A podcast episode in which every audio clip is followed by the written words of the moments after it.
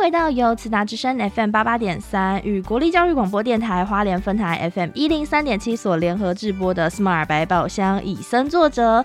在下半集的节目，我们帮大家一样邀请到我们的林务局自工孙老师来跟大家分享。欢迎孙老师，各位听众大家好。好，那上半集的时候，孙老师跟我们分享哦，犀牛角到底珍贵在哪里？然后呢，也迫害到犀牛的生活环境。但是我其实很好奇耶，因为野生动物走私在国际市场中。居然只仅限于，就是野生动物的走私仅限于毒品、军火跟人口，排名第四。那野生动物走私对于这个整个大环境会有什么样的伤害呢？哦，诶，一般的这个市场上哈，我们有一个有一个比较比较这个不难。比较 不难了解的是，这个呃很多的厂商，他要的都是一些一些稀有的动物，嗯，都稀有的动植物哦。那多的动植物呢，他就不要，因为物以稀为贵的这个概念哦，越少价值越高。对对，所以会所以会造成这样的一个犀牛会遭受这样的伤害了。这个我们可以这个想象而知的哈。嗯啊呃。野生动物遭这个犀牛为什么会遭受到这样的一个伤害？就是最主要的犀牛角哈，这个犀牛角啊，像最主要是犀牛角，因为犀牛角对于呃以前的中医哈，这个他们觉得说它可以它可以解毒，又没有副作用哦。现尤其现在的人以为它可以治。一个以为它可以治癌症哈，所以这样的话就变成了这个民间哦，这个秘密的一个偏方哈。嗯啊，那犀牛呢，它不管是公的还是母的，它长的角度一样哦。哎，所以盗猎者见到犀牛，看到犀牛，不管那不就不分公的母的了，反正就是看到角就就就就是杀了哈。所以啊，你你想这个公犀牛物种在传言后代，必须公的母的。都要有，哎，都要有，它才能够延延延续后代。但是犀牛呢，因为公的母的都有角，所以它的公的母母的都一起杀，所以这样的话对犀牛来讲，这个残害非常的严重。尤其是杀害这个母犀牛，母犀牛大部分都是怀孕哈，嗯，都怀孕。那你杀害母犀牛的时候，很多他们都发现到母犀牛的尸体里面都还有小犀牛，啊，那变成了这个一一死二尸的这个这个状。的惨剧啊！哈，其实我在影片中有看到一个数据，令我蛮震惊的，就是说他们在盗猎的时候，公犀牛跟母犀牛受害的比率基本上是一比一。对，那母犀牛里面，咦，又分为一比一哦，就是有正在带小孩或者是怀孕的犀牛，跟一般就是没有受孕啊，或者是就是一般的母犀牛，又是一比一，所以。总体算下来，哎，一尸两命的，就是犀牛数量真的也是挺多的。挺多的，对。哦，是为因为这个母犀牛，因为犀牛现在的数量已经很少了，嗯，哦，所以呢，母犀牛怀孕的那个几率会很大，嗯，哦，那而且。这个一个很特殊的情况，就情况就是想说，这个母犀牛生下小犀牛以后，哈，嗯，这个母子连成一体的一一一一比一的这个关系啊，就维持的时间很长，哦，然后那个将近有十八个月，哦，哦，不是，就是两年到四年之间的这个这个这个哎维系这个母犀牛会在呃小犀牛会在母犀牛这个周边哈。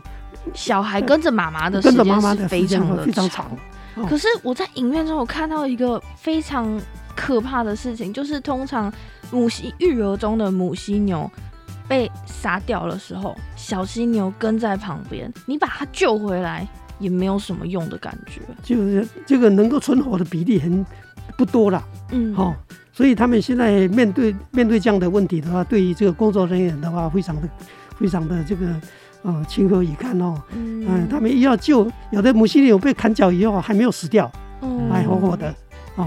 那里面中就有一头母犀牛，啊，它很非常挣扎它，一一直要求生嘛。嗯。哦，本来他们想要让它安乐安乐死了，可是那头母犀牛呢，还要还要想要去喝水、喝水、吃东西、吃东西，所以他们就啊，就就花了花了很大的这个时间哈，去拯救这些，努力把它救起，努力把它救起来。哦，但是不是将来会将来会活得好好的，都还不知道。可是其实我看到的影片中那些犀牛，为什么 Sherry 在第一次看到这部影片的时候暂停了好多好多次？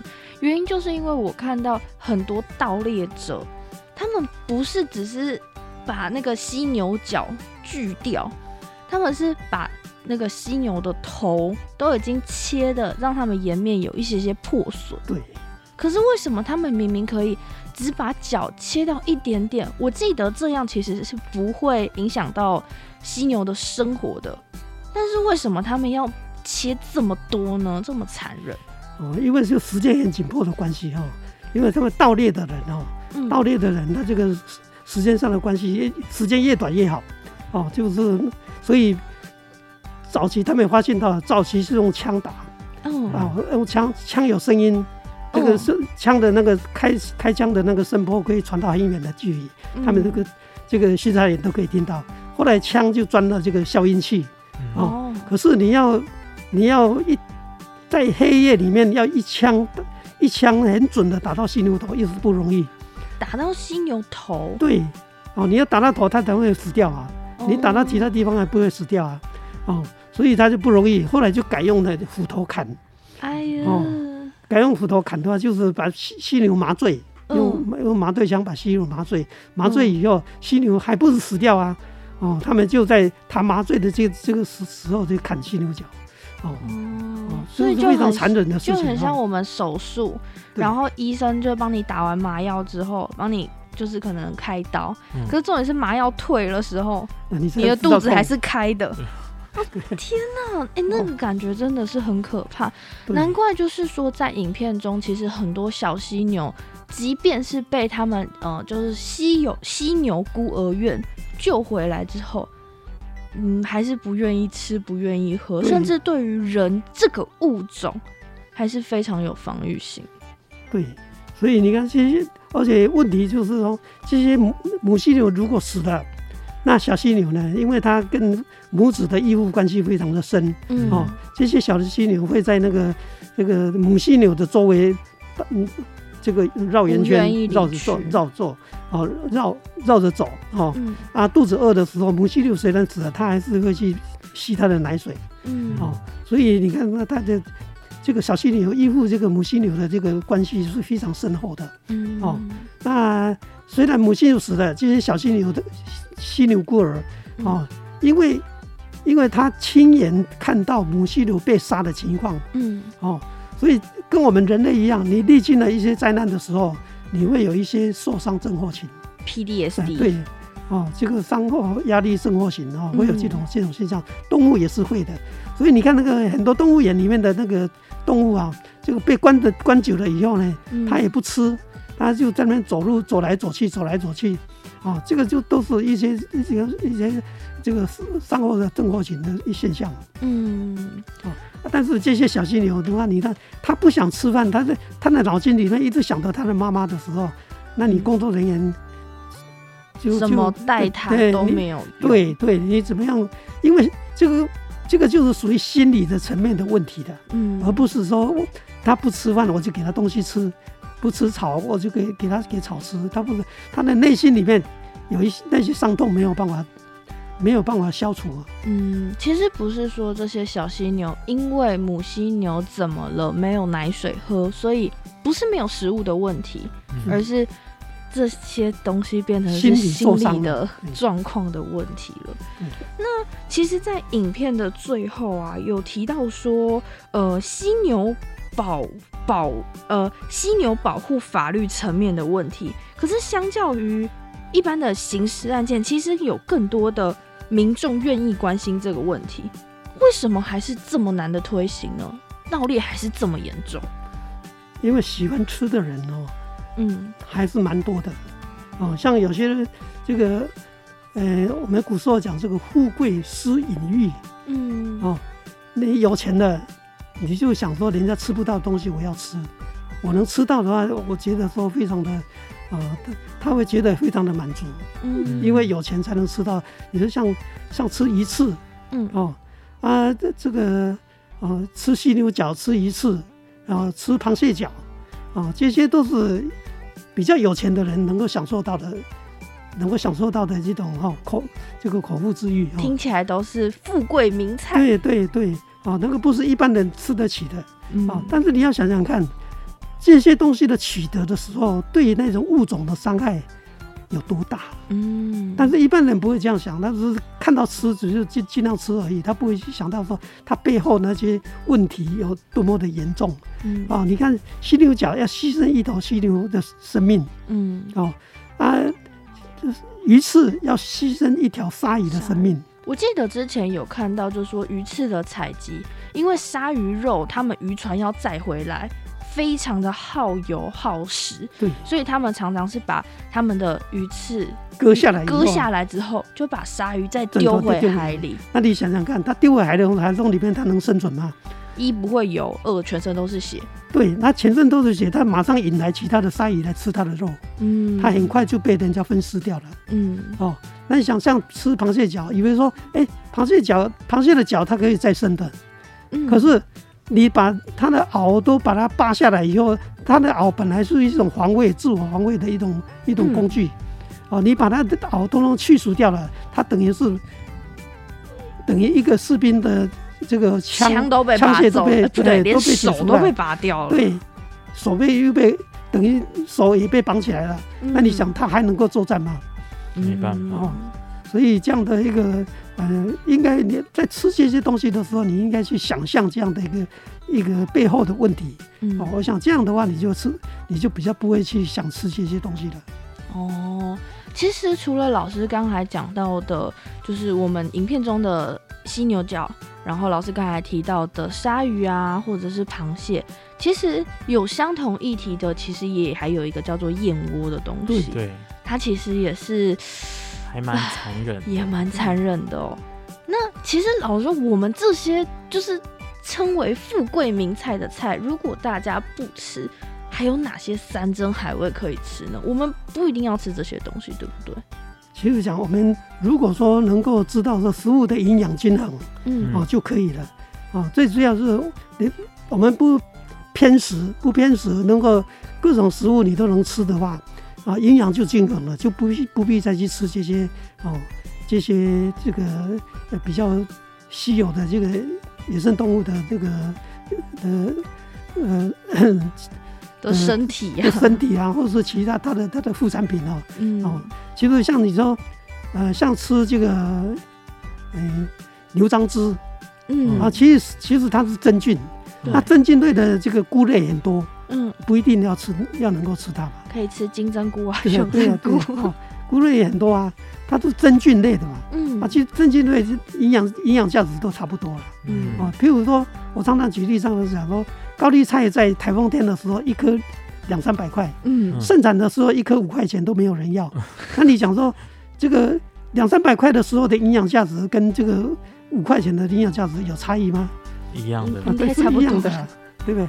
哦，所以不一定说贵就有效就就好，不不一定是这样。那一个最大的问题就是我们现在的这个呃社会上的这些这些利用这个。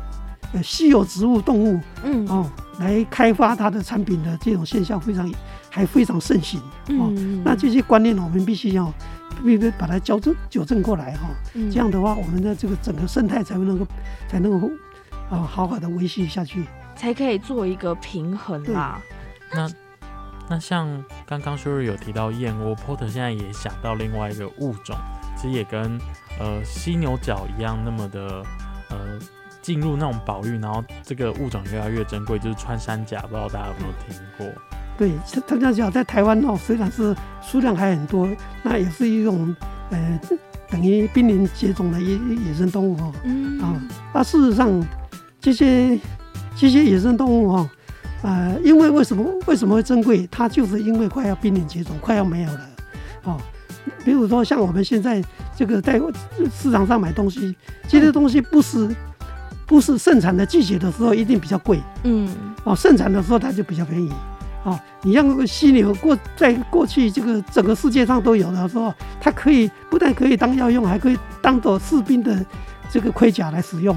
对。哦，现在你说犀犀牛甲再去当盔甲的话，我想都没有人要用了，太贵了。对，而且还有人雕成那个杯子，杯子，只是为了它可以透光，透光而已。啊哎，啊，你你你你喝茶的时候跟透光有没有关系？没有，没有，哎，没有，随便拿一个碗都可以喝，好不好？但只是只是一种一种。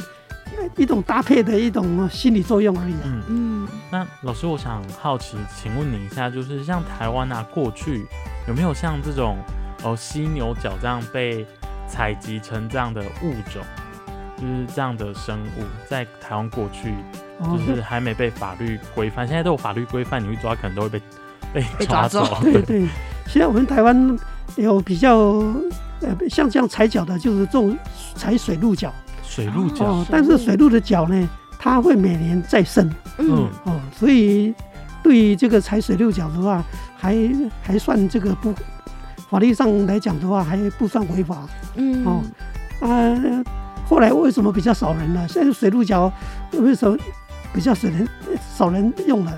因为哦，这个动物它身体上有一种疾病叫做结核结核病。结核病，它。肺结核的结核病哈，那这种病跟人畜相通，所以现在的话就比较少人要要使用了哦。所以很多野生动物，你看他们这个影片里面也有，常常常常要搭配一些兽医，嗯，啊，要检查他们的健康状态。哦，如果说有了患了一个严严重的病的话，不行的话，就是要给他安乐死。嗯哦，哎，那是台湾过去有做羊水路哈，羊羊水路来割割脚割鹿茸。嗯。的问题现在比较少了。像这个 Porter 在自己家乡有看到那种招牌广告，就是说，呃，割水鹿，就是割鹿角，然后鹿茸鹿茸，然后他就像老师说，在某个季节，然后他还留电话，就是有兴趣可以打电话找他们。是类似那种就是牧场剃羊毛体验吗？还是不是？不是，他就真的是一个农场，就专门养鹿的，对，割鹿茸的。对。哦，可是。老师跟 Porter 这样讲完之后，Sure 又想到，其实乡下真的很多那种大招牌，嗯，然后就写说什么哦，熊胆暴什么暴暴涨，还是什么奇奇怪怪的东西。那这些也是跟我们的犀牛角状态很像，它不太不太一样。就犀牛角，它可能要牺牺牲一头犀牛，嗯，那割鹿茸的时候，它是鹿茸可以割的时候，它把它采集下来，然后然后采的地方啊，它会敷上药。然后当然变成变，本来这只公鹿哈，它可以雄赳雄赳赳气昂昂的在母鹿的前面炫耀啊，然后还可以取得这个交配权。嗯，可是，在人工饲养的状态下的话，它完全失去了它的雄风啊。嗯，哦，但是对它的生命没有影响。那熊胆呢，在大陆有一种情形，就是，诶，把这个熊哦定期的啊。它也是人工饲养的哈，定期的，然后把它麻醉以后，从这个肚子旁边去，呃，去这个抽取它的这个胆汁。哦，它不像过去就是要杀一头熊嘛，现在就是说把它这个抽取胆汁。但是现在国际认为说这样的话不太人道，哦，不太人道，这个也也希也希望说这个不要用这。不要不要使使用这个这个熊胆，也是都不要，就是太多去弄了。啊，事实上，嗯，我们最强比较强调的就是说，很多的病都是心理的病比较会比较多。嗯，哦，心心理上从心的层面上去做治疗会比较有效果。嗯，其实很多就是所谓的什么治疗。强效药什么没有副作用？其实呢，都是有一些是标榜的作用啊，像是老师所谓的都是心理的作用，就是你心里觉得它有效，基本上它就有效，有一种吸引力法则的，就是感觉。所以呢，其实，在很多药物研究啊，或者是疫苗研究。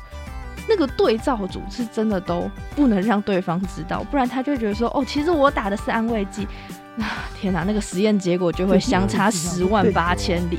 但是他可能自己会觉得说，哦，我打的是正常的药，其实他只是打食盐水，对于他的治疗功效也是会有。所以其实真的不一定要吃这些名贵的药材或者是食物，嗯，我们可以用另外一个方法来替代。我现在举两个例子哦，一个是早期的科学还不会很发达，心理学还不会很发达的时候，他们要这个试验说这个心理的。心理的刺激，嗯，能对一个人的影响什么样啊？他就用一个呃死刑犯做做做试验，嗯，啊，然后把他眼睛蒙起来，叫他躺在一个一个床上，然后手脚都把他绑起来，嗯，哦，然后呢，这个旁边的一个心理医师呢，就做开始做实验，说，哎，就告诉他说，啊，这个我现在用针把它刺你的血管，然后你的血管哦会流血。一直流流到这个水没有血的时候，你就就死掉了。你你的你执行你这个死死刑的任务就完成了哈。嗯。啊，这么就开始开始做实验。啊，其实那个针只是接触到的皮肤，连血都没有流出来。嗯。然后旁边做的音乐就配音，哦，水血喷出来的声音，然后到最后用滴滴滴的声音。嗯。那这个死刑犯最后真的休克了。啊。哦。所以他根本是无伤。无伤根本没有伤到，哦，他就休克了。嗯，哦，所以这个就可以证明说心理作用大于实际作用啊，哦，啊，哇，其实这这这个实验真的是我之前听过，但是我真的没有想到，哎，对耶，这个方法好像也是一样的东西。对对，所以心理作用呢大于呃实际的作用。嗯。可是，其实从今天这一整集的我们的访问跟老师的访问、老师的介绍，我们可以真的知道说，我们其实人类不是真的这么需要这些东西，它可能只是一种呃品牌或者是地位的象地位的象征，没有这么需要。但是我们把这些东西带回家之后，可能就是会流失一条动物的性命，甚至一尸两命哦。所以。我们真的在使用这些东西的时候，真的可以好好的思考一下，它背后有什么物种会这样被破坏，对它有什么有什么伤害？嗯，你你用了这些东西的话，它背后呃受到什么样的伤害？你可以去想象一下。要换做我们用这个替这个角色替换的方法，嗯，换做你当时是街头犀牛，你会怎么想？好痛！要我们也需要有更多的同理心，尤其对动物。没有错，那其实呢，我们真的要改变现在正在前方就是做这些事情的人，真的非常困难。但是如果今天你有听到这集节目，如果你身边的人有正在使用这些非常非常非常稀有的药材哦，拜托拜托，一定要跟他说。叫他停止使用，不是让他教说背后的因素，但也不要太严厉的。对对对，怕有反抗啦。就是他说：“哼，我的命都已经没了，好不容易有得救，为什么没有？”我反而是觉得说他需要更多的资讯跟知识来正确的治疗方式，而不是这么多的偏方。在今天的节目里面，其实我们跟老师聊到的就是我们在野望影展的这一部影片，叫做《犀角之一》。如果大家真的对于这个议题非常有兴趣，一定可以去看一下，应该会提供你满满的冲击，让你没有办法在心安理得的吃下这些。名贵的药材。对，那在这期节目，我们非常感谢孙老师跟我们做的这一系列分享，谢谢孙老师，谢谢谢谢大家。那我们这期节目差不多就到这边，下礼拜空中再见，拜拜，拜拜，拜拜。